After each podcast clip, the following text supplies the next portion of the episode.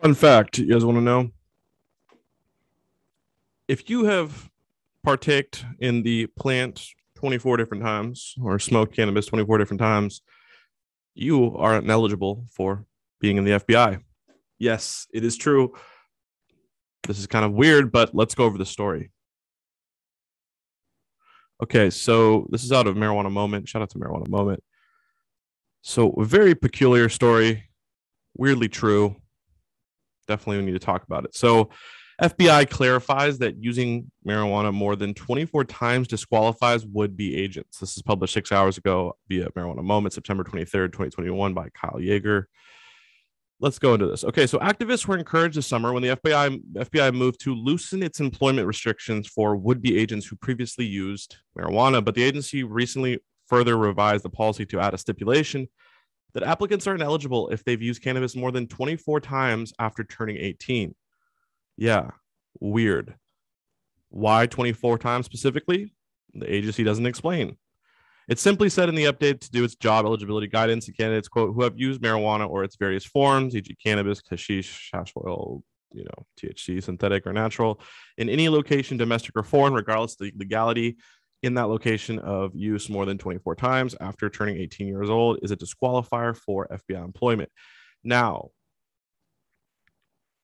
why so why are there so first of all let's go into this so first of all there's a lot of these there's been a lot of these different uh changes by whether it's amazon or now the fbi like there's a there's a lack of shortage there's a shortage in workers right now okay there's shortage in workers there's shorting shortage in job candidates probably for the fbi now what is that question really testing you on in my opinion well it's like if you're stupid enough to say oh yeah, I've smoked 24 times or more.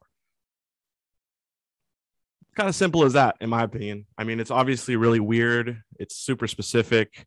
Doesn't make a lot of sense, but I think the really testing is are you going to be dumb enough to admit to smoking more than 24 times?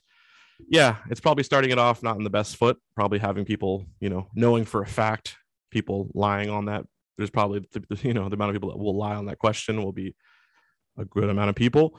Um, and you know, we're talking about our law enforcement agents, you know, having them lie on their application, probably not the best precedent to set, but hey, that's what's probably going to happen here.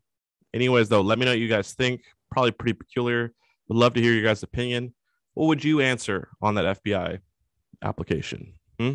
Would you say, um, yeah, no, I have definitely smoked more than 24 times, but you know, I've smoked more than personally, I've smoked more than 24 times before I was 15.